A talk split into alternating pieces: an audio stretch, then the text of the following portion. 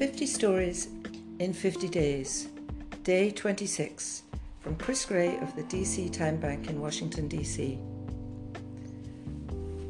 This story concerns a little adventure that Chris would never have experienced had it not been for the time bank. One thing about time banking that makes it fun and really interesting, Christine writes, is that you never know what offer or request might peep its head over the horizon. I put it out there on the time bank that I would offer listening. What to expect? I didn't know. But a response came from a time bank member who has been very involved and who I knew. She likes to explore new and interesting things, but as a single person, she can't always find a companion to do them with. So she asked if I would join her for a trip one evening to a Korean tea room that was quite a ways away, about 45 minutes' drive. I thought about it for a flat second. What a great way to earn some credits.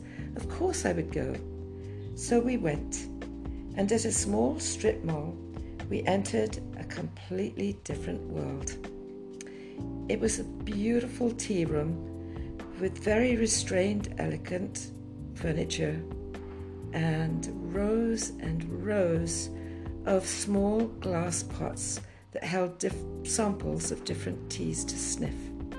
There were so many that it was really hard for us each to choose two of them to have for our tea.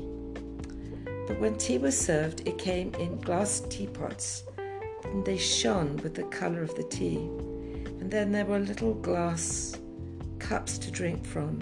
They were handleless and double skinned, and they felt as delicate as eggs as we put our hands around them. It was a perfect match for the delicate teas that we were drinking. Time slowed. And the listening? Well, I did do some listening, but so did my companion, she writes. All round, this was definitely a two way treat. That's the end of day 26.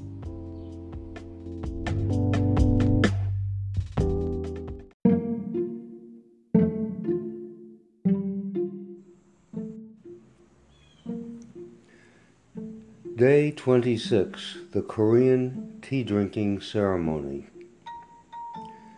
The ceremony creates and celebrates a moment. Each moment is its own eternity. We experience it, but then it evaporates. But it was, undeniably was, and we have memory as a gift to honor its having happened. To live is to savor the moment. Time banking is a way to honor that our life is more than a collection of moments. Moments lived define our life, who we are, but we are more than the sum of our parts of moments lived. In appreciating that our lives are part of a larger living universal life. The tea ceremony spans centuries and cultures.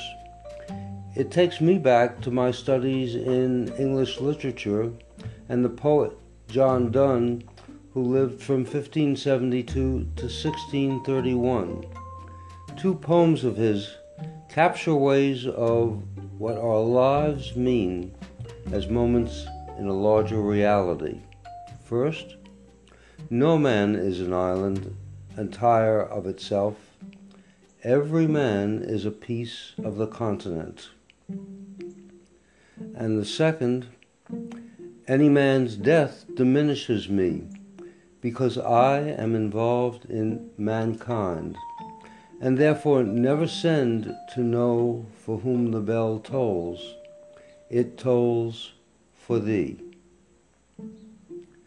That is the meaning of the moment. End of day 26.